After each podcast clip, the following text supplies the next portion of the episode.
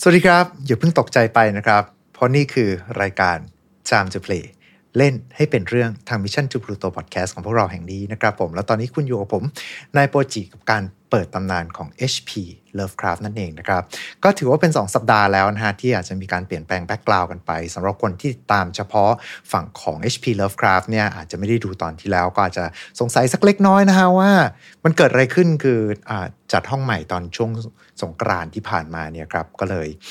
ได้เป็นพื้นที่แบบใหม่ ๆ เข้ามานะครับ ผมก็หวังว่าทุกท่านก็คงจะได้มีความสุขสนุกสนานกันเหมือนเดิมนะครับผม แต่สำหรับวันนี้ครับ เราก็จะมาพามาเปิดตำนานของ HP Lovecraft ที่เต็มไปด้วยเทพจากต่างมิติ ปีศาจจากต่างโลก รวมไปถึงลัทธิประหลาดต่างๆ แล้วก็เรื่องราวสยองขวัญมากมายในจักรวาลของ Lovecraft นะครับ เมื่อพูดถึง HP Lovecraft ก็อย่างที่ผมบอกไปตะกี้นะฮะ ไม่ว่าจะเป็นทั้งเทพจากต่างโลก เทพโบราณ เรื่องราวประหลาดสยองขวัญ แต่ที่สำคัญที่สุดอีกสิ่งหนึ่งที่ขาดไม่ได้ในจักรวาล Lovecraft เลยนั่นก็คือ ลัทธินั่นเองนะครับผมสำหรับวันนี้ครับเราจะมาพูดคุยกันว่าด้วยเรื่องของลัทธิต่างๆ ซึ่งเป็นลัทธิที่มีความโดดเด่น แล้วก็อันตรายมาก ๆ ที่อยู่ในจักรวาลของ HP Lovecraft จักรวาลนี้นั่นเองครับ ถ้าเกิดทุกท่านสนใจแล้วแล้วก็ เตรียมค่าสติ sanity ไว้พร้อม เราขอเชิญร่วมดำดิ่งกันกับ Time to Play ของเราในวันนี้ครับ Mission to Pluto Podcast let's get out of your orbit Time to Play เล่นให้เป็นเรื่อง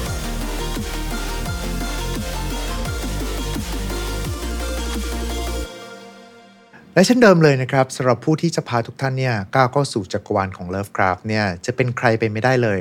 นอกเสียจากคุณซิดนะครับแอดมิน Lovecraftian Thailand และเจ้าของเพจนะครับ กับเรื่องเล่าจากข้างใต้ผืนฟ้าที่ไร้แสง สวัสดีครับคุณซิดครับ อ่าสวัสดีครับผม สวัสดีท่านผู้ฟังทุกท่านด้วยครับ ครับสำหรับวันนี้เนี่ยก็จะมาพูดคุยกันว่าด้วยเรื่องของพวกเหล่าลัทธิอันตรายที่ปรากฏกายอยู่ในจักรวาลของ Lovecraft นั่นเองนะฮะ ซึ่งก่อนหน้าเนี้ยเราก็จริงๆ ก็เคยไปเล่นเกมพวกนั้นมา พวกบอร์ดเกมของฝั่ง Lovecraft เที่ยนกันมาประมาณนี้ ไปเจอกับพวกเหล่าเอ่อถวยเทพโบราณ แต่ว่าศัตรูที่มักจะออกมาแล้วเรามักจะเห็นกันอยู่บ่อยๆ ก็คือพวกเหล่าลัทธินั่นเองถูกไหมครับ อ่าครับผม อ่าซึ่งถ้าเกิดว่าพูดถึงจักรวาลเลฟคราฟเองเนี่ย ก็เรียกได้ว่าเอ่อพวกตัวละครแนวลัทธิก็ถือว่าเป็นตัวละครที่มีความสำคัญมาก ๆ ในจักรวาลนี้ แล้วก็เหมือนกับเป็นหนึ่งในกลุ่ม ต้องเรียกว่างานของเลฟคราฟเองก็จะมีอิทธิพลที่ทำให้เรื่องราวหลังจากนั้นเนี่ย ก็มักจะพูดถึงกลุ่มลัทธิต่าง ๆ อะไรประมาณนี้ จะเรียกว่าเป็นยังไงดีล่ะ คาแรคเตอร์อย่างหนึ่งของงานเขียนแนวเลิฟคาร์ก็ได้นะ อืม ใช่ป่ะ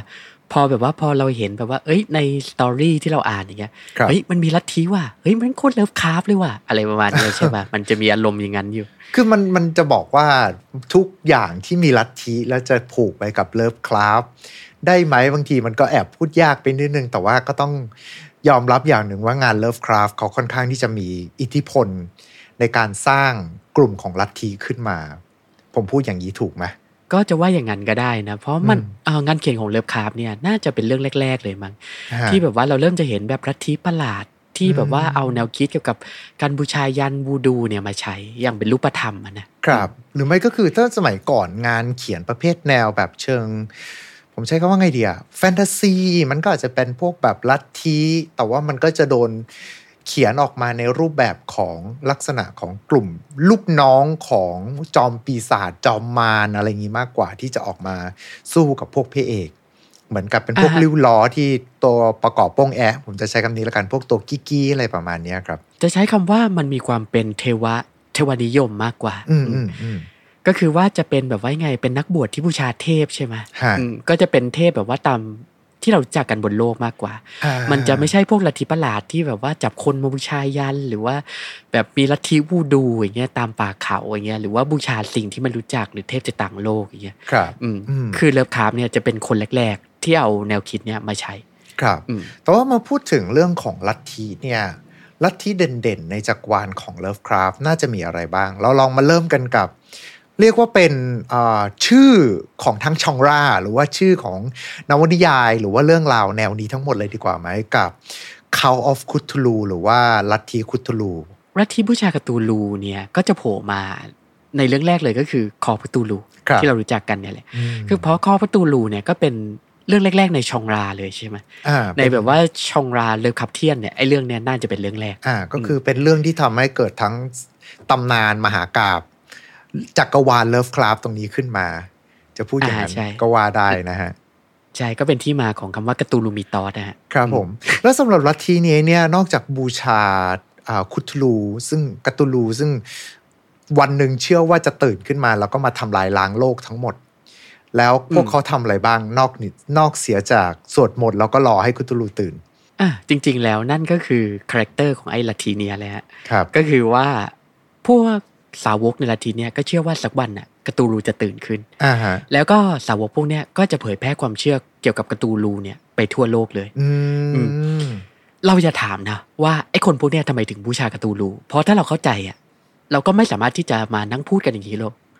มันมัน ก็ค มั ง น ไปแบบว่าเต้นแรงเต้นกาบูชากตูรูอยู่รอบแบบว่ารูปปั้นประหลาดแล้วอะ ผมมองว่าลัทธิแบบนี้มันจะคล้ายๆกับพวกลัทธิแนวดูมสเตย์ป่ะ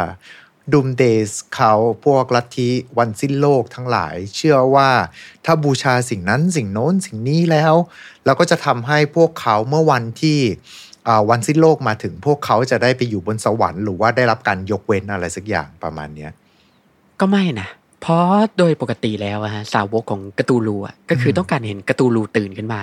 แล้วก็ทำให้อารยธรรมทั้งหมดเนี่ยมันล่มสลายลงแค่นั้น คือไม่มีแบบว่าจุดประสงค์อะไรซับซ้อนเลย จริง ๆ มันอาจจะมีจุดประสงค์ซับซ้อนกว่านั้นนะ อ่า แต่คือไอ้ความคิดของไอ้สาวกเหล่าเนี้ยคือมันเป็นสิ่งที่มนุษย์โดยทั่วๆไปอ่ะไม่อาจเข้าใจได้แล้วอ่ะคือมันกลายเป็นแบบว่าสิ่งที่บ้าหรือว่าปิดเบี้ยวไปจากสามัญสำนึกของมนุษย์แล้ว ครับ อืม เออเพราะฉะนั้นถ้าเกิดเราเข้าใจไอ้ความคิดของสาวกพวกเนี้ยเออเราก็คงไม่มาแบบนั่งพูดกันแบบ แบบว่าไงมนุษย์ที่มีอารยะบน YouTube อย่างที่เราจะทำกันอยู่เนี่ยฮะ อืม พูดง่ายๆก็คือเป็นกลุ่มของคนที่บูชาคุทูลูโดยที่ไม่ลืมหูลืมตา แล้วก็ไม่มีซึ่งตรกกะใดๆทั้งสิ้น ใช่คือเราก็ต้องเข้าใจอย่างว่าไอ้คนที่บูชาเทพต่างโลกพวกเนี้ย ครับ คือเราจะไปหาตากาความคิดอะจากไอ้คนพวกนี้ไม่ได้แล้วอะ อืม เออคือมันหลุดไปจากสามัญสำนึก หรือว่าหลักตรรกะที่มนุษย์จะสามารถเข้าใจได้แล้ว ครับ ซึ่งหลักหลักๆก็คือกลุ่มลัทธินี้ รอแค่วันเดียวคือวันที่คุทูลูตื่นขึ้นมา แล้วก็ล้างโลกใบนี้ แล้วก็จบ อ่าใช่ฮะแต่มันจะมีคาแรคเตอร์อย่างหนึ่งอะ ข ครั อบ ให้ลัทธิเนี่ยก็คือแบบไอ้พวกลัทธิประหลาดเนี่ยก็มักจะประกอบพิธีกรรมมาฮะ อืม เพื่อที่จะจับเหยื่อเนี่ยมาบูชายัน ครับ เออ ก็แล้วไอ้เหยื่อที่จับมาบูชายันส่วนใหญ่อะก็จะเป็นผู้หญิงหรือเด็ก อืมอืม เออเพราะสมาชิกส่วนใหญ่ในลัทธิเนี่ยฮะก็จะเป็นผู้ชายอืม ครับ แล้วก็ไอ้สาวกของลัทธิเนี่ยก็จะมีคำประโยคติดปาก อืมซึ่งผมคงไม่อ่านออกเสียงหรอก เพราะมันอ่านอ่านออกเสียงไม่ได้ มันจะเป็นไอ้ประโยคยาวๆที่สามารถย่อได้ง่าย ๆ ก็คือกระตูรูฟากันอะเคยเห็นไหม ยังยังไม่เคยเห็นคุทูลูฟากันมีความหมายไหมฮะ ก็จะสามารถแปลความได้ประมาณว่าในเคหะแทงรุริเย่กระตูลูกำลังเฝ้าคอยในแดนฝัน อ่าฮะโอ้ เออ แล้วแป๊บหนึ่งนะแล้วไอ้ลัทธินี้เขาเขาบูชาไปเพื่ออะไรวะคุณ ก็นั่นเลยดิ ก็คื บู อว่า ชายันไปทำไมวะ ก็จริง ๆแล้ว นั่นน่ะสิ คือก็ไม่ได้ จะทำไปเพื่ มี ออะไร ไม่ได้มีในเนื้อเรื่องหลักก็ไม่ได้บอกไว้ว่าเขาบูชายันไปแล้วผลของมันคืออะไรใช่ไหมแต่ว่าเรารู้แค่ว่ามันบูชายันเฉย คือต้องเข้าใจอย่างว่าไอเดียเกี่ยวกับคอสมิคเคอร์เลอร์ของเลิฟคาร์เนี่ย ๆครับ มันคือไอเดียเกี่ยวกับสิ่งที่ยิ่งใหญ่เกินกว่าที่มนุษย์จะเข้าใจ และถ้าเกิดเมื่อไหร่ที่เราเข้าใจมัน เราก็จะกลายเป็นบ้า อ่าฮะ เออคือเราต้องเขเข้าใจณจุดนี้ก่อนเพื่อที่จะเข้าใจเกี่ยวกับไอ้แก่นเกี่ยวกับลัทธิต่างๆอะที่เรากำลังจะเอ่ยถึงกันต่อไป อืม อืม ซึ่งทุกคนในลัทธิที่จะเอ่ยมาในนี้ส่วนใหญ่ก็มักจะกลายเป็นบ้ากันไปหมดแล้ว ใช่ อืม เพราะฉะนั้นเราต้องย้ำเตือนกันตรงนี้ก่อนว่า อย่าไปหาเหตุผลจากไอ้ลัทธิพวกนี้ ครับอ่ะถ้างั้น ผม ไปที่ลัทธิต่อไปกันเลยดีกว่านะครับผมกับลัทธิ Order of Dagon อันนี้ก็เคยเล่ากันไป เอส แล้ว โตริกออเดอร์ออฟเดก่อนอืม เออซึ่งอันนี้เราก็เคยเล่ากันไปแล้วในตอนที่เกี่ยวข้องกับเดกอนโดยเฉพาะเลย อ่าครับผม อ่า มันคืออะไรนะ esoteric order อ่าฮะ of Dagon ถ้าเกิดจะให้แปลเป็นภาษาไทยอย่างง่ายๆเนี่ยผมจะชอบแปลว่าภาคีลับเพลงเดก่อน อ่าฮะ เออ ก็คือว่าเป็นรัฐิประหลาดที่เป็นความลับมากๆ แล้วก็จะมีน้อยคนที่รู้ประมาณนั้นแหละฮะ ครับ โดยไอ้ลัทธิเนี่ยก็จะถูกกล่าวถึงใน The, The Shadow over Inchmart อ่าฮะ ซึ่งถ้าเกิดใครจำไม่ได้ก็ขอโดยย่อละกันว่ามันเป็นเรื่องเกี่ยวกับว่ามีผู้ชายคนหนึ่งอะ ไปที่เมืองอินมัดอะแล้วก็ถูกไล่ล่าโดยดีปวัน อืมก็คือพวกอ่าสัตว์ประหลาดจากใต้ทะเล ซึ่งจะเป็นเหมือนกับครึ่งคนครึ่งปลาประมาณนี้ ใช่ครับผม โดยไอ้ลัทธิประหลาดเนี่ยก็จะถูกก่อตั้งโดยผู้ชายคนหนึ่ง ที่ชื่อโอเบตมาร์ช ครับ โดยไอ้ผู้ชายคนเนี้ยก็แบบว่าเคยเป็นกระสีเดินทางไปทั่วโลกอย่างเงี้ยเออ ครับ แล้วก็ไปเจอไอ้ลัทธิประหลาดเนี่ยบนเกาะแห่งหนึ่งในแปซิฟิกละมั้งถ้าเกิดผม อ่า จำไม่ผิดอะนะเออแล้วก็เอาไอ้สัตว์ต้องห้ามเนี่ยกลับมาที่อเมริกาด้วย แล้วก็ ครับ ทำให้เกิดไอ้ลัทธินี้ขึ้นมา อืม ซึ่งลัทธินี้เขาพยายามจะทำอะไรยังไง ลัทธิเนี้ยนะจริง ๆเขาก็ไม่ได้พยายามจะทำอะไรหรอกแต่คือว่า ไอเขาจะมีคาแรคเตอร์ประหลาดก็คือเขามักที่จะประกอบพิธีบูบูชายัน เพื่อที่จะเอาไปแบบว่าแลกเปลี่ยนกับพวกดีบวันอ่ะก็คือพวกดีบวันอย่างเงี้ยต้องการเหยื่อบูชายัน ครับ แล้วก็พอได้เหยื่อบูชายันไป พวกดีบวันอย่างเงี้ยเขาจะเอาปลาหรือของมีค่ากลับมาให้เป็นค่าตอบแทน อ่ากรุ๊ปนี้ผมว่ายังพอเข้าใจได้หน่อยว่าการทำบูชายันของมันคือ เพื่อแลกกับอะไรสักอย่างหนึ่ง อ่า แต่ในเวลาเดียวกันนะฮะพวกชาวอินชมาร์ทั้งหลายอ่ะที่เป็นสาวกอ่ะ ครับ ก็จำเป็นที่จะไปต้องไปสมสู่กับพวกดีบวัน อ่า เออ แล้วก็พอผ่านไปหลายทศวรรษมาใช่ไหมพวกลูกหลานที่เกิดเนี่ยก็จะกลายเป็นลูกครึ่งดีบวันหมดเลย ครับ เออ เพราะฉะนั้นพวกชาวอินมัดทั้งหลายเนี่ย ก็จะมีหน้าตาประหลาดคล้ายๆปลาอืม อืม เออ แล้วก็ไอ้รัทธิประหลาดเนี่ยนะฮะ ก็เหมือนชื่อเรียกของมันแหละ มันก็จะบูชาเทพที่ชื่อมีชื่อว่าเดกอดแล้ว ครั ก็ บ เจ้าแม่ไฮดา อื อื ม มก็เหมือนที่เราเคยเล่าไปแล้วว่าเจ้าแม่ไฮด้าเนี่ยก็คือเป็นยังไงดีล่ะเป็นสนมของเดกอนประมาณนี้ก็จะอยู่คู่กันใช่ไหม ครับ เดกอนก็เป็นตัวผู้เจ้าแม่ไฮด้าก็เป็นตัวเมีย อืม แล้วในเวลาเดียวกันไอ้ภาคีรับเนี่ยก็จะบูชากระตูลูด้วย อืม อืม แล้วก็อย่างที่เรารู้ไปว่า ไอ้รัทธีเนี่ย ณปัจจุบันเนี่ยก็ถูกลมล้างไปเรียบร้อยแล้วอืม ครับ เพราะหลังจากที่เกิดเหตุการณ์ใน Shadow over Ishmael ใช่ไหมฮะไอ้รัทธีเนี่ยก็จะถูกเอ่อยังไงดีล่ะถูกกวาดล้างโดยทางการ อืม อืม ก็คือว่าพอตัวเอกไปแจ้งใช่ไหมว่าเนี่ย ไอ้ที่เมืองเนี่ยมันมีไอ้พวกดิบวันอยู่ อืมม ต้องการให้ทางการเนี่ยมาจัดการทางการก็เลยส่งทหารมา แล้วก็จัดการกวาดล้างอะไรลัทธิไปจนเกลี้ยงเลย อืม ก็ถือ แล้ว ว่า ก็ ตาในตามในจักรวาลก็น่าจะเรียกว่าเป็นลัทธิที่ล่มสลายไปแล้วประมาณนี้ อาจจะล่มสลายไปแล้ว ครับ แค่อาจจะนะอืม ฮะ เพราะมันอาจจะมีลัทธิคล้ายๆกันเนี่ยตั้งอยู่ที่อื่นก็ได้ อืมในสี่ครับผม ถ้างั้นก็ อืม เดี๋ยวไปที่ลัทธิต่อไปกันดีกว่านะครับ เพราะว่าตะกี้เราไปทางคุตูลูแล้วไปทางเดกอนแล้ว ไปกันต่อครับ กับ Brotherhood of Yellow Sign Brotherhood of Yellow Sign เนี่ยนะฮะคือก็จะเป็นลัทธิที่ถูกเอ่ยถึงในผลงานของเลิฟคาร์เหมือนกัน อืม ไอ้นี่หลาย ๆ คนไม่รู้นะ ถ้าเกิดไม่อ่านหรือไม่ทันสังเกตเนี่ยจะไม่รู้เลยว่ามีการเอ่ยถึงลัทธินี้ด้วย ครับ ซึ่ง b u t t e r h o o s of the Yellow Side เนี่ยก็จะถูกเอ่ยถึงในผลงานของเลิฟคาร์ที่ชื่อ The Whisperer in Darkness ครับ อืมแต่จะถูกเอ่ยถึงเฉย อืม ๆ ว่า แล้ว อ่าฮะ ไอ้ลัทธิเนี้ยจะบูชาเทพที่มีเทพที่มีชื่อว่าฮัสเตอร์ อืม หรือ King ก็คื in อ Yellow คิงอินเดโรนั่นนั่นแหละฮะแต่ อ่า เขาจะเอ่ยถึงแค่เนี้ยแหละว่าเนี่ยก็บูชาเทพตัวเนี้ยแหละ แต่ก็ไม่ได้ลงรายละเอียดว่าเออไอ้ลัทธิเนี่ยมีการประกอบพิธีกรรมไหมหรือว่ามีคาแรคเตอร์เป็นยังไงอะไรประมาณเนี้ย ครับ อืมซึ่งในภายหลังก็จะถูกเอามาต่อเติมขยับเอ่อขยายเรื่องราวออกไปใช่ไหมฮะ ครับ ก็คือคนก็จะไปผูกกับงานเขียนของคุณ R.W. Chamber ที่เป็นต้นกำเนิดของเรื่องราวทั้งหมดอ่ะ อืม อืมแล้วก็ทำให้เอ่อ Battlecrush of the Yellow Sign เนี่ยก็จะเริ่มมีคาแรคเตอร์ชัดขึ้นมา ว่าก็จะแบบว่าไงผู้ชาฮัสเตอร์ แล้วก็จะมีแบบว่าการสลักแบบ Yellow Sign ตามล่าง หรือว่าพวกถิ่นฐานของพวกเนี้ยก็จะมีการวาด Yellow Sign อะไรทั้งหลายอืม อืม ก็คือจะเป็นสัญลักษณ์ของ King in Yellow นั่นเองนะฮะ ซึ่งคาแรคเตอร์ของไอ้ลัทธิเนี่ยก็จะแตกต่างกันออกไป ครับ ตามตามแต่ว่าเราจะเขียนให้มันเป็นยังไง อืม คือมันก็ไม่ได้มีการเขียนอะไรที่มันแน่ชัด อันนี้ก็คือจะเป็นเรื่องราวที่เกิดขึ้นในจักรวาลขยายซะมากกว่า อ่าซึ่งในภายหลังก็อย่างที่เรารู้กันใช่ไหมว่าเรามาจะผูกเรื่องว่าแฮชเอ่อตามแนวคิดของลุงออกาเดเลสนะฮะ ครับ ซึ่งลุงออกาเดเลสเนี่ยก็จะเขียนว่าแฮสเตอร์เนี่ยเป็นพี่น้องกับกระตูลูแล้วก็ไอ้เทพสองตัวเนี้ยทะเลาะกันอยู่ อืม เออ คนก็เลยมักจะผูกผูกเรื่องว่า b u t t e r h o o s of the Yellow Side เนี่ยก็จะตีกับพวกสาวกของกระตูลูเลยนะพวกกระตูลูเขาอะไรประมาณเนี้ยก็จะตีกันประมาณเนี้ยฮะอื อื ม มไอซีครับ ไปกันต่อเลยดีกว่านะฮะ เพราะวันนี้นี่ลิสต์มาเยอะมากเลย แล้วผมกลัวว่าเดี๋ยวกว่าจะพูดจบเดี๋ยว ท่านผู้ชมอาจจะเบื่อซะก่อน หรือไม่ก็คือมันกลัวจะนานมากจนกระทั่ง อืม เวลาแถบใน YouTube มาทำทุกคนกลัว ไม่กล้าดูกันนะครับไปกันต่อเลยแล้วกันนะครับ กับเทพอีทากวา เทพที่เป็นการส่วนผสมกันระหว่างเยติ แล้วก็ตัวอ่า Wendigo เวนติโกประมาณนี้นะฮะ ซึ่งเหมือนที่เราเคยเล่าไปนะอิทากวาเนี่ยจริง ๆ แล้วจะถามว่ามันมีลัทธิไหมมันก็ไม่มีลัทธิเพราะอิทากวามันแค่ต้องการเหยื่อเหยื่อบูชายันแค่นั้นใช่ไหม อ่ะ ก็ อัน เหมือ นี้ น อาจ มา จะแรปอัพ บังคับ สั้น ค ๆ นิด อะ นึงว่าแล้วอิทากวานี่เป็นตัวยังไงนะครับ เพราะว่าเราเคยเล่าแบบเต็มๆไปแล้วล่ะ แต่ว่าถ้าเกิดว่าบางท่านอาจจะฟังไม่ทันอะไรประมาณนี้ก็มาฟังตรงนี้ได้ ก็จะว่าเป็นเทพที่อาศัยอยู่ในแถบอาร์กติกเซอร์เคิลก็ได้เอออ ม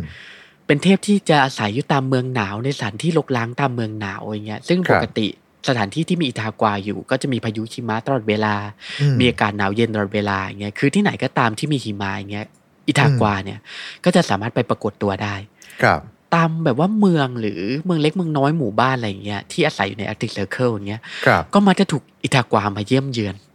แล้วก็จะถูกบังคับว่าให้เอาเหยื่อเนี่ยมาบูชายันให้กับมัน อืม เออ ก็เลยทำให้พวกชาวบ้านพวกเนี้ยก็จำเป็นที่จะต้องจำใจอ่ะ พยายามเอาเหยื่อมาบูชายันต่ออิทากวา เพราะฉะนั้นจะเรียกว่าเป็นลัทธิได้ไหม ก็แปลว่าไง ถูกไถมากกว่า อาจจะเรียกว่าเป็นลัทธิได้ แต่ไม่ใช่เป็นลัทธิที่เกิดขึ้นจากความเคารพ เป็นลัทธิ อ่า ที่เกิดขึ้นจากความกลัว อืม แต่ในภายหลังก็จะมีการขยายเรื่องราวไปด้วยนะ ม อย่างแบบว่าในเกมใช่ไหมก็จะมีแบบว่าพวกบูชาอะอิทากวาอย่างเงี้ย อืม ซึ่งพวกสาวกที่ผู้ชายทากวาพวกเนี้ยก็มักจะได้รับพลังพิเศษว่าสามารถที่จะจะอาศัยอยู่ในสถานที่หนาวเย็นได้อย่างสบาย โดยไม่ต้องกลัวความเย็นประมาณเนี้ย อื แล้วก็มีร่างกายแข็งแกร่งกว่าปกติ แต่ไอสาวกของอิทากวาพวกเนี้ยก็จะไม่ใช่มนุษย์แหละ ครับ ก็จะคล้ายๆ พวกเวนดิโกหรือว่าพวกเยติอย่างเงี้ยที่แบบว่ากระหายเหนื้อมนุษย์ อืม แล้วก็จะมีแบบว่าความบ้าคลั่งมากกว่ามนุษย์ทั่วไปประมาณนี้ ครับ เป็นไปได้ไหมว่า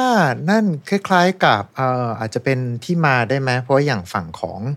ผมก็เคยทำเรื่องของเวติโก้เข้ามาอยู่เหมือนกัน ก็เป็นไปได้ไหมว่าเขาพยายามจะผูกว่าคนที่นับถืออิทากวาสุดท้ายก็จะกลายเป็นตัวเวนติโก้ไป เราก็อาจจะผูกอย่างนั้นได้นะฮะอืม ฮะ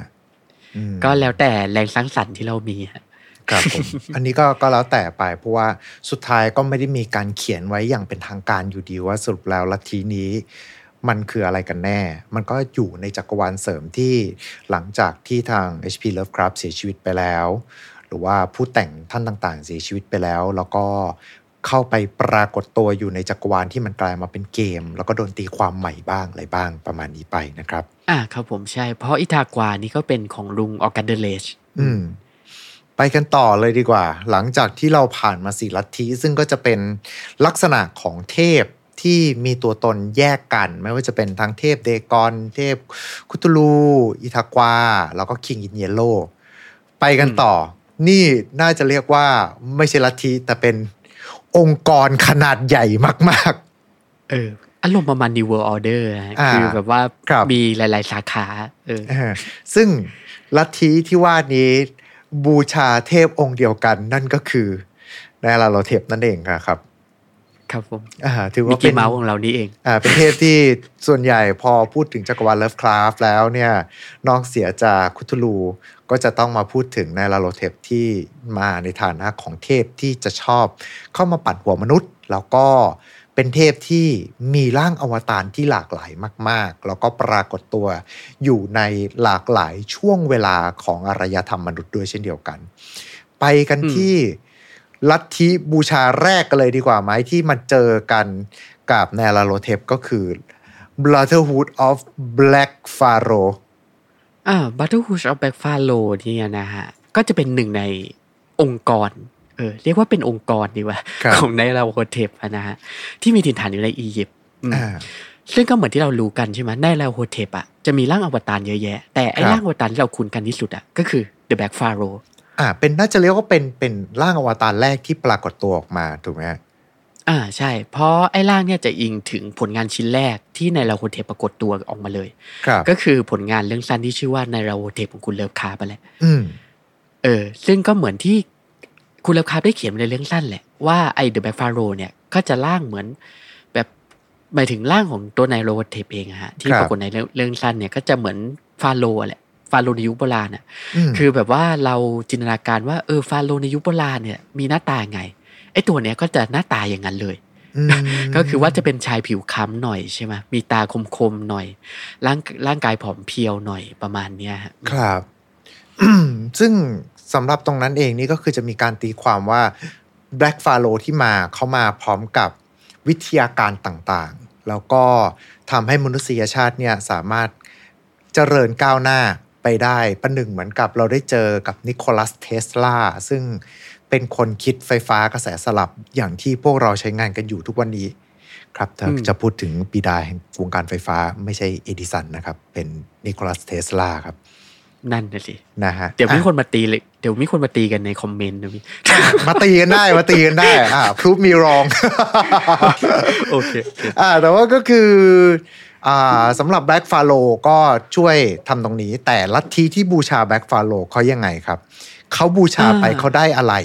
แล้วเขาบูชายังไงบ้าง อืมในกรณี Battle Hush of the Black Pharaoh เนี่ย ส่วนใหญ่นะ งานที่ทำก็จะเกี่ยวกับพิธีกรรมทั้งหลายอะฮะ ครับ ที่ต้องทำในอียิปต์อะ อืม โดย Brotherhood of Pharaoh เนี่ยก็จะรับผิดชอบพวกงานพิธีกรรมที่จะต้องไปทำในสฟิงค์หรือว่าในกีซ่าอย่างเงี้ยใช่ป่ะ อืม แบบ อืม ในในกระตูลูมิตอสอย่างเงี้ยแบบใต้เนี่ยใต้พีพีระมิดอย่างเงี้ยในเรื่องสั้นที่เลิฟคราฟต์เขียนให้เอ่อแฮร์รี่พูดินีอะนะฮะ ครับ ถ้าเกิดเราจำกันได้นะ อืม มันก็จะมีแบบว่าอุโมงค์ใต้สฟิงค์เอ่อใต้พีระมิดใช่ป่ะแบบเชื่อมโยง อ่า อยู่ใต้สฟิงค์อย่างเงี้ย ครับ เออ ไอ้ลัทธิเนี่ยก็จะรับหน้าที่ในการประประกอบพิธีกรรมตรงเนี้ยอืม ม แล้วนอกแล้วนอกจากเนี้ยถ้าเกิดว่ามีใครอะฮะพยายามที่จะแบบว่ามาขัดขวางในราโฮเทปหรือว่าแผนการอะไรทั้งหลายเนี่ย อืม ก็จะเป็นไอ้ลัทธิเนี่ยที่ส่งนักฆ่าเนี่ยไปจัดการกับศัตรู อื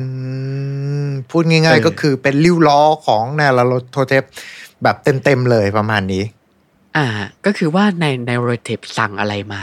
อ่าฮะ แล้วก็แบบว่าเป็นงานที่จะต้องทำในอียิปต์หรือว่าในพื้นที่ใกล้เคียงเนี่ย ม ไอ้สาขาเนี่ยก็จะรับผิดชอบในการจัดการงานเหล่านั้น อืม ซึ่ง เออ จะปฏิบัติการอยู่แค่ในอียิปต์อย่างเดียวหรือเปล่า หรือว่าปฏิบัติการทั่วโลก ในอียิปต์อะถ้าเกิดว่าเป็นในเอ่อรัฐทีเนี่ยจะมีแผนงานเนี่ยทำแต่เฉพาะในอียิปต์แล้วก็พื้นที่ใกล้เคียงแค่นั้น อ่า นี่สาขาแรกนะครับ ทุกท่าน อ่า ใช่ จะเป็นสาขาแรกอะ ไปสาขาที่สองกันดีกว่า เพราะวาอันนี้แพร่กระจายไปถึงยุโรปกันเลยทีเดียวกับพระดอนภาพแห่งสัตว์ร้ายหรือเปล่า Brotherhood of the Beast บัตเตอร์ฮูชออฟเดอะบีชเนี่ยคือต้องอธิบายก่อนว่าเดอะบีชที่ว่าเนี่ยคือก็ไม่ได้หมายถึงแบบตัวประหลาดเลยนะ จริง ๆ จะหมายถึงตัวสฟิงค์ อ่าโอเคครับ ก็คือ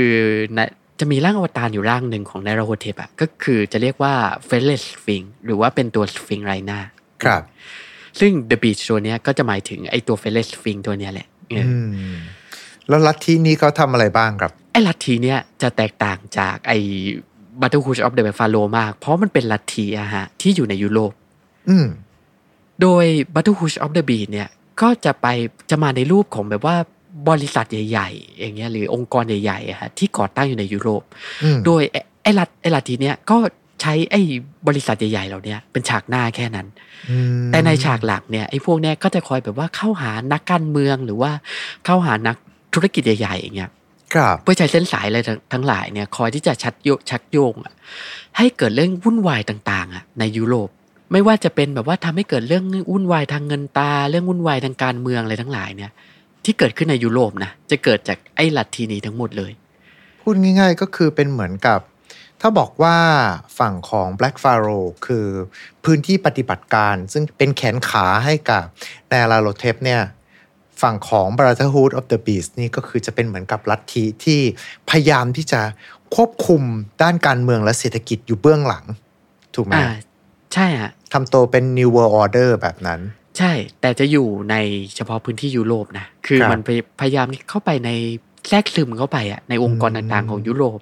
ไม่ว่าจะเป็นการเมืองหรือว่าเศรษฐกิจ หรือว่าเป็นเอกชนหรือของรัฐอย่างเงี้ย ครับ รวมถึงทั้งการทหารด้วยนะเอออ ม มันก็พยายามที่จะใช้เส้นสายแทรกซึมไปเพื่อที่จะสร้างความวุ่นวายที่สุด ให้ได้มากที่สุดเท่าที่มันจะทำได้ ก็คล้ายๆกับสไตล์ Illuminati Confirm พ วก ใช่ อ่า สไตล์ เป็น นั้น พวก เลย อิลูมินาติองค์กรที่เชื่อว่ากำลังครอบครองโลกใบนี้อยู่ เป็นการรวมตัวของพวกอีลิททั้งหลายแล้วก็มีการไปอ่าบงการรัฐบาลต่างๆ ให้เป็นไปอะไรประมาณนี้ นี่ก็คือจะเป็นลักษณะคล้ายๆกันกับ Brotherhood of the Beast นั่นเองนะครับ อ่าใช่ครับผม อ่า ถูกต้อง เพราะในอเมริกาเนี่ยจะมี Shirt of Starry Wisdom อยู่ ถ้าเกิดให้ผมแปลก็จะเป็นโบอ่าไอ้นี่คือที่ผมแปลเองนะเออโบชมันตาแห่งดวงดาว โบสถ์มันตราแห่งดวงดาว เออ มันตานี่ก็หมายถึงความรู้อะฮะถ้าแปล อ่า ง่ายๆก็คือเป็นโบสถ์ที่แบบว่ามีเพื่อแสวงหาความรู้จากดวงดาวอะไรประมาณเนี้ยอืม ครับ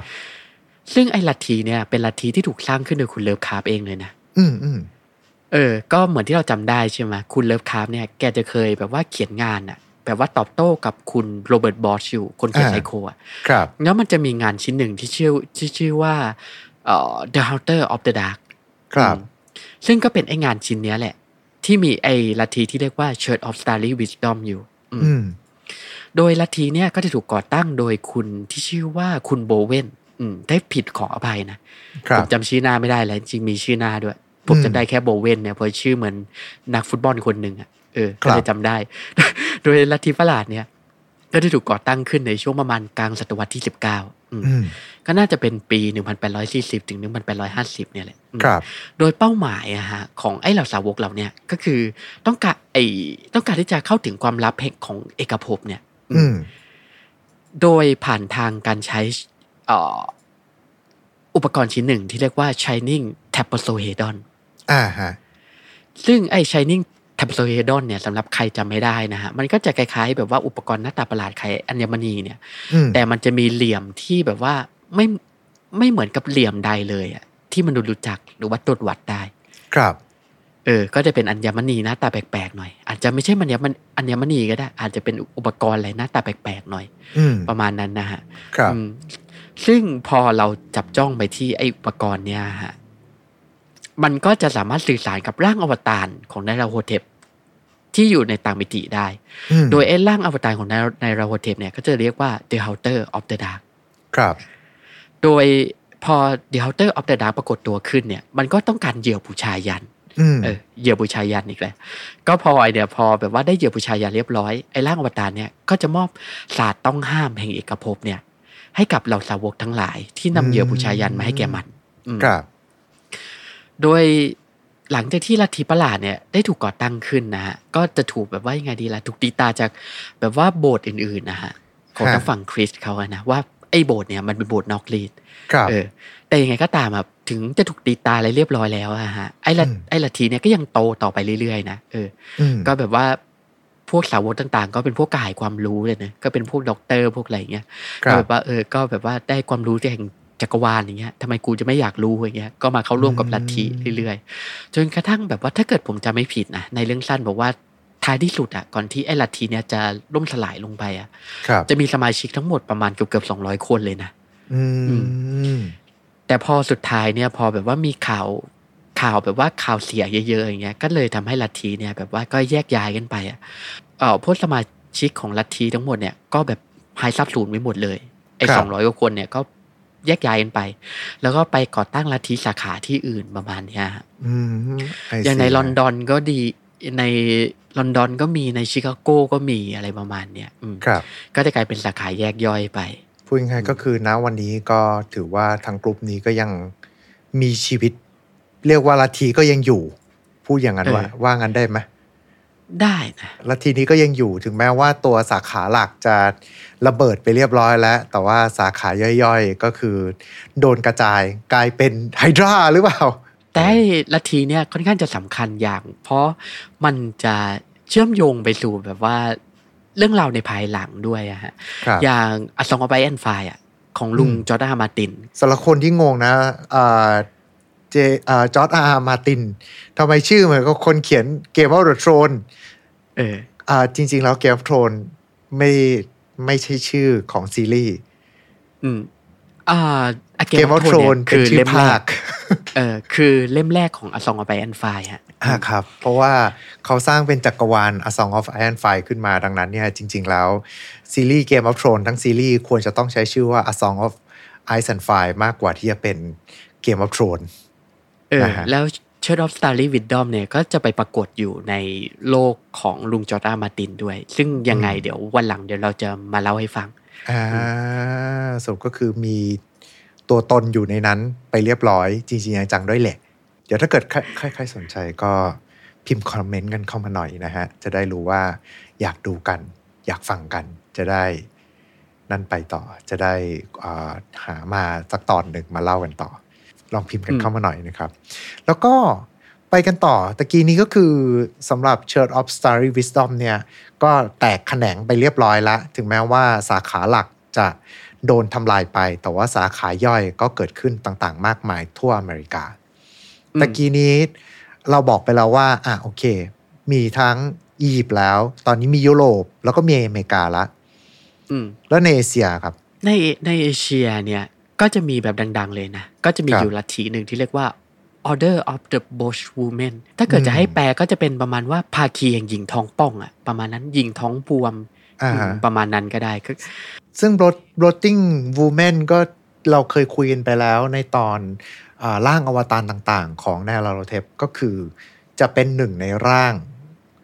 ที่ออกมาในรูปแบบของผู้หญิงที่เหมือนกับตัวใหญ่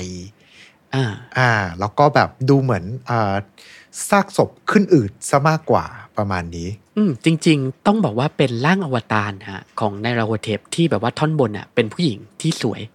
ครับ สวยนะเออแล้วก็ท่อนล่างเนี่ย แต่ไอ้ท่อนล่างเนี่ยที่ซ่อนอยู่ใต้ผัดนะฮะ อืม ร่างของนามเนี่ยจะบวมแล้วก็เน่าเฟะเลย อืม เออคือจะป่องเสร็จแล้วก็จะเน่าเฟะเลยประมาณนั้น แล้วก็จะมีองค์ประกอบอื่นอีกอย่างระยางอะไรประมาณเนี้ยนะครับ ตามสไตล์เลิฟคาร์ไปเลย อืม โดยไอ้ลัทธิเนี่ยจะมีฐานประชาการหลักอะอยู่ในเซี่ยงไฮ้ อ่า เออ ก็คือในตะวันออกไกลอะฮะ ในแถบ ครับ ตะวันออกไกล ก็คืออย่างจีน อย่างญี่ปุ่น ฮ่องกง ไต้หวันอย่างงี้อืม อืม ก็จะทำการอยู่ในละแวกนี้ ครับ และเป็นลัทธิที่ค่อนข้างจะเถื่อนด้วยนะ ยังไงครับ ก็คือสาวกของของลัทธิเนี่ยว่ากันด้วยการแต่งกายก่อน โดยปกติเนี่ยสาวกของลัทธิเนี่ยเวลาจะประกอบพิธีกรรม ก็จะแต่งกายด้วย แบบว่าเสื้อคลุมอะถักเรียน อ่าฮะ แบบร่างอวตารของนายราโฮเทปที่เรียกว่า Bush Woman เนี่ยแหละฮะ อ่าฮะ โดยไอ้เสื้อคลุมเนี้ยก็จะมีแบบว่าสีเหลืองสลับสลับดำประมาณเนี้ยเป็นลวดลายสีเหลืองสลับดำอาจบางครั้งก็จะถูกวาดออกมาเป็นสีทองอะนะ อืม แล้วก็พวกลัทธิเนี่ยก็จะสลักอักษรภาพอืม ครับ ว่าเอ่อที่มีความหมายว่าหญิงท้องป่องเนี่ยไว้ใต้หลักแร้เออ อืม แล้วคือไอ้พวกเนี่ยจะเป็นที่หวาดกลัวฮะของคนในตะวันออกไกลมากแบบว่าอาศัยอยู่ตามน่านน้ำอ่ะแบบว่าตามริมทะเลอะไรอย่างเงี้ยเพ ค ราะ รับ ไอ้พวกเนี่ยจะชอบไปเลดแบบว่าเมืองตามชายหาดทั้งหลาย อ่า อะ ก็คือไปบุกพวกเมืองชายหาด อ่าใช่แล้วก็จับคนมาบูชายันให้กับ อ่า หญิงท้องป่องอืม ครับ โดยพอแบบว่าจับคนมาได้แล้วก็จะมาบูชายันเงี้ย มันก็จะมีวิธีฆ่าที่แปลกด้วยนะไอ้พวกเนี้ย ยังไงอ่ะ ก็คือว่าจะจับจะจับคนนะเออคือไอ้สาวกทุกคนนะฮะจะมีอาวุธก็คือเขียว ครับ แล้วมันก็จะใช้เขียวเนี่ยในการกรีดท้องเหยื่อ อืม ให้เลือดไหลออกมา เออ ครับ แล้วก็พอแบบว่าเหยื่อเนี่ยกรีดร้องอย่างเงี้ย ก็จะค่อยๆ ตัดแขนตัดขา เออ แล้วก็ปล่อยให้เหยื่อเนี่ย เสียเลือดจนตาย ครับ เออจะก็จะเป็นลัทธิที่มีความซาดิสหน่อยเลยนะก็ก็ไม่หน่อยอะซาดิสมากเลยแหละอืม อืม ใช่ เออ แล้วก็ไอ้ลัทธิเนี่ยจะมีอิทธิพลมากในเซี่ยงไฮ้อืม ครับ แล้วก็จะเป็นลัทธิที่แบบว่าคอยแบบว่ายงเออจะแบบว่ามีการแบบว่าคอนเน็ชันอะกับไอ้ธุรกิจใต้ดินทั้งหลาย อืม พวกเอ่อธุรกิจมืดพวกมาเฟียอะไรทั้งหลายเนี่ย ก็จะ ครับ เชื่อมโยงกลับไปถึงไอ้ลัทธิเนี้ยแหละ อืม ก็นับได้ว่าเป็นลัทธิที่จะอันตรายมากๆเลยนะอืม พูดง่ายก็คือเป็นลัทธิที่ครองโลกใต้ดินเอาไว้นั่นเอง อ่าแต่ก็จะทำกินอยู่แต่ในเฉพาะตะวันออกไกลแค่นั้น ก็คือพวกทางเอเชียตะวันออกของพวกเรานั่นเองนะครับ ซึ่งถึง อ่า จะบอก ครับผม ว่าเป็นตะวันออกไกล แต่ก็คืออ่าสำหรับพวกเรา มันคือใกล้มากนะฮะ อยู่ใน ใช่ แถบนี้ ใช่ ตลอดเลยทั้งหมดเลย อ่าครับผม อ่าไปกันต่อเลยดีกว่าครับ กับลัทธิอื่นๆ เพราะว่าอย่างฝั่งของทางนาโรโทเทปเนี่ยก็มีลัทธิเยอะมาก อืม ก็น่าจะไปต่อกันที่ตะกี้นี่ก็เป็น bloating woman สาวท้องป่องละอันนี้ไปที่ sisterhood กันบ้างดีกว่าไหมฮะ เอ่อ c i t y h o o s of the Match Messenger เนี่ยนะ ครับ ก็จะเป็นจะว่าเป็นลัทธิตรงข้ามกับ b u t t e r h o o s of the Black Pharaoh ก็ได้ อืม เออ เพียงแต่ว่า c i t y h o o s เนี่ยก็เหมือนเชื่อแหละ ก็เลยทำให้ลัทธิเนี่ยจะมีแต่ผู้หญิง ครับ เออ ก็เต็มไปด้วยเราพี่สาวน้องสาวอย่างเงี้ยนะฮะ อืม โดย Little Hush of the Mash Messenger เนี่ยก็จะเป็นลัทธิที่แบบว่าเพิ่มเติมมาทีหลังนะ เออ คือไอ้ลัทธิทั้งหลายของนาราโคเทปก่อนหน้าเนี่ย อืม ถ้าเกิดไม่ถูกสร้างโดยเลิฟคาร์ฟเนี่ย ก็จะถูกสร้างขึ้นมาในเกมที่เรียกว่า The Mash of n a r a h o t e p ครับ ก็คือในเกม Call of Cthulhu อะแหละ แต่ไอ้ Little Hush of the Mad Messenger เนี่ย จะเป็นลัทธิที่ถูกสร้างขึ้นนะฮะ ในเรื่องในเรื่องสั้นที่เรียกว่า The Faceless Watcher ครับ จะเป็นของคุณเดวิดคอนเยอร์อืม อืม โดยรัฐีเนี่ย ก็จะมีแต่ผู้หญิงเท่านั้น ก็เลยจะค่อนข้างเด่นพอสมควร อืม แต่จะเป็นลัทธิที่มีอิทธิพลแต่ในเฉพาะในแถบแอฟริกา แล้วก็จะบูชาร่างอวตารของนายนายโรโฮเทปที่เรียกว่า The Mash Me- Messenger อืม The Mass The Mass Messenger อ่าฮะโดยร่างอวตารของนายโรโฮเทปอันเนี้ยก็จะเป็นผู้หญิงเออ ครับ แต่ปัญหาก็คือจะเป็นผู้หญิงนะฮะที่มีเลือดเป็นกรดแล้วไอ้เลือดที่เป็นกรดของนางเนี่ยก็จะผุดขึ้นมาตามเนื้อหนังอย่างเงี้ยก็จะกัดกินเนื้อหนังของนางทำให้เนื้อหนังเนื้อหนังของนางเนี่ยแบบว่าผุก่อน เออ แล้วก็ ครับ จะมีกรดอะไรเงี้ยหยดออกมาตามร่างเต็มไปหมดเลย เต็มไปด้วยแผลผุพองทั้งหลายประมาณนี้ อ่าฮะครับผม ครับ แล้วฝั่งของ Sisterhood of Masket Messenger เนี่ย สรุปแล้วพวกนี้เขาบูชาไปเพื่ออะไร แลกกับความรู้หรืออะไรยังไงหรือเปล่า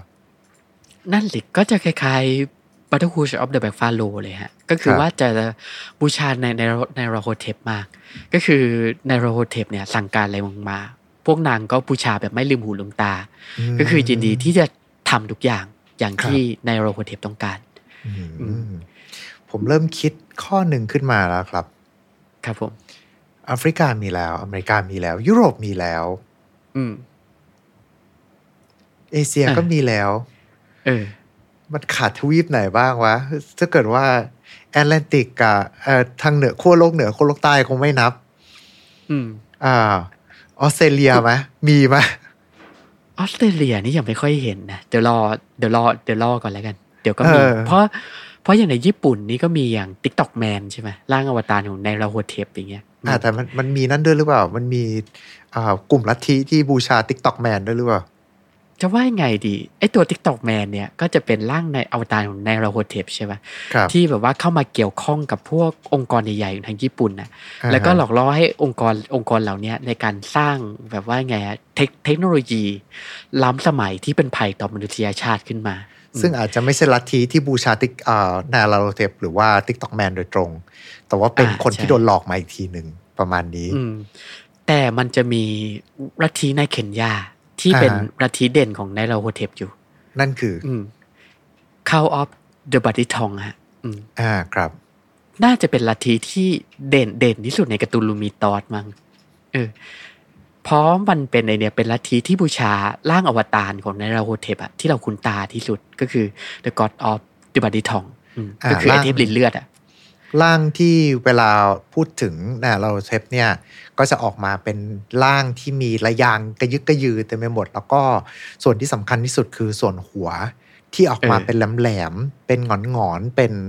อ่าระยางประมาณนี้ก็คือจะเป็นร่างนี้นะฮะบลัดดี้ทังแล้ว อ่าใช่ สำหรับลัทธินี้เขาบูชาเพื่ออะไรครับ หรือว่าก็แค่รับใช้นาลาโรเทปเฉย อืม จริง ๆ ไอ้ลัทธิเนี่ยนะก็จะเต็มไปด้วยคนบ้าเลยฮะ ก็คือบูชาในเอ่อในราโฮเทปเพื่ออะไรสักอย่าง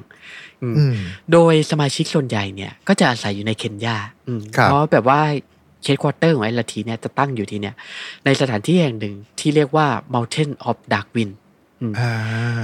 ก็คือมันจะเป็นแบบว่าหุบเขาในลองจินตนาการดูว่ามันจะเป็นหุบเขาอะนะแล้วไอ้หุบเขาเนี่ยก็จะมีลมอะที่พัดโผมกระหน่ำแรงอยู่ตลอดเวลา อ่า อืมแล้วก็ก่อนที่ไอ้ร่างอวตารของเนโรเทปอะที่เรียกว่า God of the b a t t y t o n g เนี่ยจะโผล่ออกมา มันก็จะมีสิ่งที่เรียกว่า Dark Wind นะฮะ ก็คือว่า อืม เป็นลมพายุหมุนบ้าคลั่งเลย ครับ พัดโหมกระหน่ำทำลายทุกสิ่งทุกอย่าง อืม ในระแวกใกล้เคียงเนี่ย อืม ครับ ก็คือว่าพอมีแบบว่าพายุอย่างเงี้ยเกิดขึ้นในระแวกใกล้เคียงแล้วก็ทำลายทุกอย่าง พวกรัฐีที่อยู่ในระแวกนั้นนะฮะ ก็จะเริ่มที่จะล่าคนมาบูชายัน ก็คือแบบว่าไอ้พายุที่พัดโหมเนี่ยก็จะเป็นเหมือนสัญญาณเตือนอะว่าเออกูจะมาเยี่ยมโลกแล้วนะ อ่า พวกเอง ฮะ ก็เตรียมเหยื่อบูชายันให้ละกันประมาณเนี่ยไอ้พวกนี้ก็จะเริ่มแบบว่าไปไล่ล่าเหยื่อมาบูชายัน แล้วก็จะลากเหยื่อเนี่ยมาที่สถานที่ที่เรียกว่า The Mountain of Dark Wind เนี่ย ครับ เพื่อที่จะก่อคดีบูชายัน อืม โดยเหล่าสาวกของไอ้ลัทธิเนี่ยนะฮะ ก็จะเป็นพวกที่มีความเป็นมาโซคิดพอสมควร อืม ก็มักที่จะแบบว่ายังไงอะ ต้อง จะ ต้องอ แ ธิบายนิดนึงว่ามาโซคิสคือชอบไม่ใช่ชอบทำความรุนแรงนะ อันนั้นคือซาดิสมาโซคิสเนี่ยจะตรงกันข้ามคือ ชอบถูกกระทำรุนแรง อืม เพราะลัทธิเนี้ยก็มักที่จะแบบว่าชอบเถื่อนหนังตัวเองอะ อ่า คือแบบว่าบางทีก็ตัดแขนบางทีก็แบบว่าตัดขาดเอ่อตัดเนี่ยตัดขาตัวเอง ตัดแขนตัวเองแบบ ตัด ว่า อวัยวะ ดตา ตัวเองทิ้ง เอออ ม บางทีก็แบบว่ากรีดกรีดแบบตามร่างกายตัวเอง เป็นสัญลักษณ์ประหลาดประมาณเนี้ยฮะ ครับ ทำให้มันเกิดแบบว่ารอยแผลเป็นขึ้นมาเออยิ่งมีรอยแผลเป็นเยอะ ก็แบบว่าเหมือนยังไง เป็นสาวกที่มีความศรัทธามากประมาณเนี้ยอืม ครับ ก็จะเป็นพวกบ้าๆเถื่อนๆหน่อย แต่ในเวลาเดียวกันน่ะไอ้พวกเหยื่อบูชายันที่แบบว่าพวกมันจับจับมา อืม มันก็จะทำอย่างเดียวกันเนี่ย กับที่ทำกับตัวเองอะฮะกับเหยื่อ ครับ บูชายันเราเนี่ย ก็คือบางทีก็ตัดหัวทิ้งเลย เอออ อ๋อบ างทีก็แบบว่าสลักแบบว่ายังไงอะแผลลึกอย่างเงี้ยตามร่างของเหยื่อฮะ ครับ อืมก็คือถ้าเหยื่อถ้าเหยื่อไม่ตายก็จะกลายเป็นแบบว่าแผลเวอร์วาดเต็มไปหมดตามร่างของตัวเอง แล้วก็อาจจะเสียสติไปแล้วก็กลายเป็นหนึ่งในสาวกไปเลยประมาณนั้น อืมไอซีครับไอซี ก็จะเป็นลัทธิที่เต็มไปด้วยพวกสายเอ็มอะฮะอืม ครับก็จะเต็มไปด้วยพวกมาโซคิสนั่นเองนะฮะป่ะไปกันที่ลัทธิสุดท้ายกันเลยดีกว่าครับ อืม กับลัทธิ Brotherhood of the Skin The Brotherhood of Skin เนี่ยนะฮะ ก็จะเป็นลัทธิสุดเถื่อนเหมือนกัน ของไนลา ครับ โวเทปนี่แหละ ถ้าเกิดจะให้แปลตรงตัวก็จะเป็นยังไงดีล่ะ พระดนภาพแห่งเนื้อหนังประมาณนั้นนะ อ่าฮะ ก็เหมือนชื่อเหมือนที่เรียกของมันเนี่ยแหละ ก็คือว่าไอ้ลัทธิเนี่ยก็จะบูชาร่างอวตารของไนลาโวเทปที่เรียกว่า The Skinless One ครับ โดย The Skinless One เนี่ยก็จะเป็นร่างของร่างอวตารของไนลาโวเทปที่ไม่มีเนื้อหนังเลย อืม เออลองจินตนาการดูก็จะคล้ายๆ แบบว่าไอ้ร่างแบบว่าร่างจำลองของมนุษย์อะตามห้องวิทยาศาสตร์อะ ครับ เออ ที่มันไม่มีเนื้อมันไม่มีหนังใช่ป่ะก็จะเห็นแต่กล้ามเนื้ออะไรอย่างเงี้ย แบบว่าในแบบ อ่า ก็คือเหมือ เขา น เรียก กั ว่า บพวกปีศาจที่โดนถลกหนังไปทั้งตัวประมาณนี้ อ่าใช่ใช่ ครับ ตามไปเนี่ยตามเรื่องสยองของนูเบะฮะประ อ่า มาณ พ นั้น วกแบบตาม อ่า ตำนานของอะไรนะ เรื่องลึกลับในญี่ปุ่นที่บอกว่า ไอตัวหุ่นในโรงเรียน ที่เป็นหุ่นทดลองทางวิทยาศาสตร์ที่ว่าข้างมันจะเปิดเอาเห็นอวัยวะภายในประมาณนี้ เออ ก็ ครับ อะไรนะเจ็ดเรื่องมหัศจรรย์ใช่ป่ะในโรงเรียนของญี่ปุ่น ซึ่ง เคย ผมทำ ทำอย่างพี่ เคยทำไปแล้ว แล้วผม อ๋อ ไปหา เคยทำไป ข้อมูลมา มันไม่ได้มีเจ็ดเรื่อง มันมีมากกว่าเจ็ด อ่าโอเค อ่าฮะ นะกลับมาเข้าเรื่องของเรา คือ ครับ ไอ้ลัทธิเนี่ยนะ ก็จะกำเนิดขึ้นในตุรกี เอออ ม ก่อนที่จะค่อยๆ เริ่มขยายอิทธิพลไปทั่วยุโรปอืม ครับ ซึ่งก็เหมือนที่เรารู้กันคือตุรกีเนี่ยคือโซนหนึ่งก็อยู่ในเอเชียใช่ไหมโซนหนึ่งก็อยู่ในยุโรป อืม อืมก็จะเรียกว่าเป็นแต่องค์กรหลักๆอ่ะก็จะทำงานอยู่ในส่วนของยุโรปไปแหละอืม ครับ โดยเป้าหมายหลักของมันนะฮะก็คือการค้นหาชิ้นส่วนอะ อืม ของอุปกรณ์ที่มีชื่อเรียกยาก ที่เรียกว่าเซเดฟกาซิมูราคุมอืม อื้อหือ ถ้าผมอ่านอ่านผิดนี่ขออภัยนะครับเพราะมันเรียกยากจริง ครับ ๆ โดยไออุปอุปกรณ์เนี่ยมันก็จะกลายมันก็จะคล้าย ๆ แบบว่ายังไงเดียร่างมนุษย์นะฮะที่ถูกแยกส่วน ครับ เออ ว่าแล้วมันแบบว่าจะถูกตัดอะแบบว่าส่วนศีรษะก็ถูกตัดออกไป ส่วนแขนก็ถูกตัดออกไป โดยไอ้ลัทธิเนี่ยต้องการที่จะแบบว่าหาชิ้นส่วนที่มันกระจัดกระจายอยู่ทั่วยุโรปเนี่ยมาประกอบเข้าด้วยกัน แล้วถ้าเกิดประกอบเข้าด้วยกันได้จะได้เป็น อืมก็จะกลายเป็นก็จะทำให้มันเกิดเรื่องเลวร้ายอะไรสักอย่างขึ้น อืม ก็อาจจะเป็นแบบว่ายังไงเลยอะมีแบบความชั่วร้ายแบบอย่างมหาศาลเนี่ยเกิดขึ้นในโลกประมาณนั้น เป็นการปลุกเทพอะไรสักอย่างขึ้นมาประมาณนี้ อ่าใช่ ซึ่งไอ้รัทีเนี่ยก็จะไปปรากฏอยู่ในแคมเปญคอปตูรูที่เรียกว่า Horror on the Orient Express อืม อ่าฮะ ก็คือว่าเราที่เป็นนักสืบเนี่ยก็ต้องเดินทางไปกับ Orient Express นะฮะก็จะเป็นรถไฟอะนะเกิดใครไม่รู้จักกันนะ ก็จะเป็นรถไฟที่เดินทางข้ามยุโรปอ่ะเออ ม มันจะเดินทางผ่านหลายประเทศ ซึ่งเราก็จะได้แวะเวียนไปหลายประเทศมากอย่างฝรั่งเศสอย่างอิตาลีอย่างเงี้ยใช่ป่ะ ครั แล้ บ วก็จะมีปุดจุดหมายปลายทางอยู่ที่ตุรกีอย่างเงี้ยซึ่งเราเป็นนักสืบเงี้ยในแคมเปญเนี่ยก็ต้อง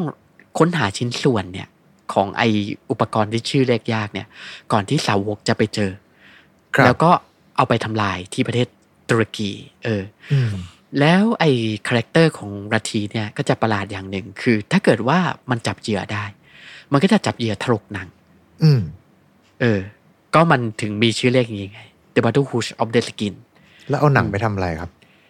ก็คือว่าถลกหนังเพื่อฆ่าเลยฮะ ว่ากันง่ายๆพอยเนี่ยมันจะบูชาร่างอวตารอวตารของไนโรเทปที่เรียกว่าสกินเลตบันใช่ไหมก็พอมันจับเหยื่อเนี่ย มาบูชายันอย่างเงี้ย มันก็จะบูชายันในการฆ่าในการถลกหนัง อืม ถ้าเกิดว่าเป็นที่พอใจของสกินเลตบันสกินเลตบันก็จะปรากฏตัวขึ้น ครับ อืม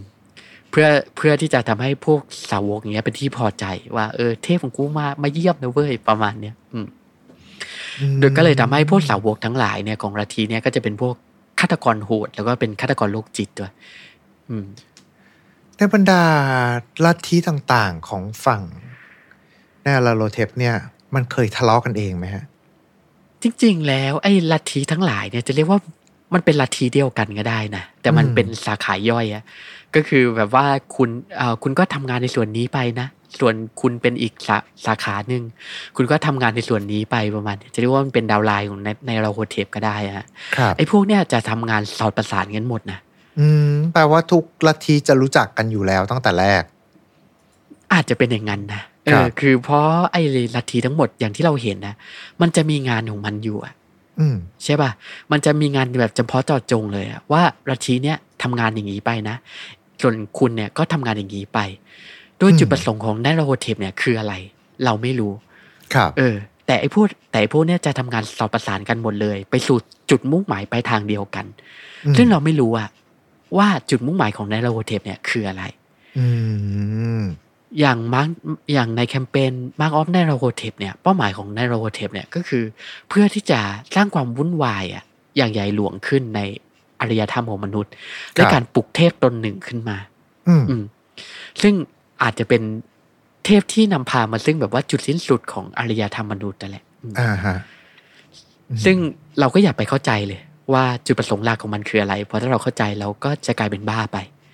ไม่แต่สุดท้ายมันก็คือหลักการจริงๆบางอย่างมันเรียกว่าข้างในมันมีความซับซ้อนมาก แล้วอ่าบางครั้งเขาไม่ได้มีการอธิบาย เรื่องราวไว้ว่า อืม จริง ๆ แล้วพวกเนี้ยเขาต้องการอะไรกันแน่อย่างเป็นรูปธรรม แต่ที่จะโผล่ออกมาก็คือ เรื่องราวว่าแล้วคนเหล่านี้ที่ลัทธิอ่าพวกลัทธิต่างๆ พยายามจะบูชาไปเนี่ย เขาทำอะไรบ้างแต่ไม่บอกจุดประสงค์ ให้รับรู้ไว้เพียงแค่ พวกเขาเหล่านั้นมีหน้าที่บูชาเทพจากต่างโลกนั่นเองนะครับผมอ่ะก็น่าจะประมาณนี้วันนี้ก็ต้องขอขอบคุณคุณซิดเป็นอย่างสูงเลยนะครับ ที่ได้มาเล่ามาพูดคุยเรื่องราวของลัทธิต่างๆ ในจักรวาลเลิฟคราฟให้ฟังกันนะครับ อ่าขอบคุณทุกท่านที่ฟังมาจนจบเช่นกันครับผม ครับแล้วถ้าเกิดว่าทุกท่านมีความเห็นยังไงหรือว่าเคยไปเล่นเกม หรือว่าเคยไปอ่านเจอลัทธิอื่นๆนะครับ ในจักรวาลของ Lovecraft ก็ลองพิมพ์กันเข้ามาได้ หรือว่าถ้าเกิดว่าอยากจะฟังเรื่องราวใดเทพองค์ไหน ก็พิมพ์กันเข้ามาในช่องคอมเมนต์ได้เลยนะครับ สัญญาว่าจะเข้าไปอ่านในทุกๆคอมเมนต์กันเลยทีเดียว และยังไงก็ตามครับ เช่นเดิมครับ ฝากกดไลค์กดแชร์กด subscribe กด follow ตามช่องทางที่ทุกท่านเนี่ยกำลังรับชมหรือว่ารับฟังกันอยู่ จะได้ไม่พลาดพอดแคสต์ดีๆจากพวกเราชาวพลูโตนะครับ และยังไงก็ตาม เอาไว้เจอกันใหม่โอกาสหน้าสำหรับวันนี้ ขอบคุณแล้วก็สวัสดีครับ Mission to Pluto Podcast let's get out of your orbit Time to play เล่นให้เป็นเรื่อง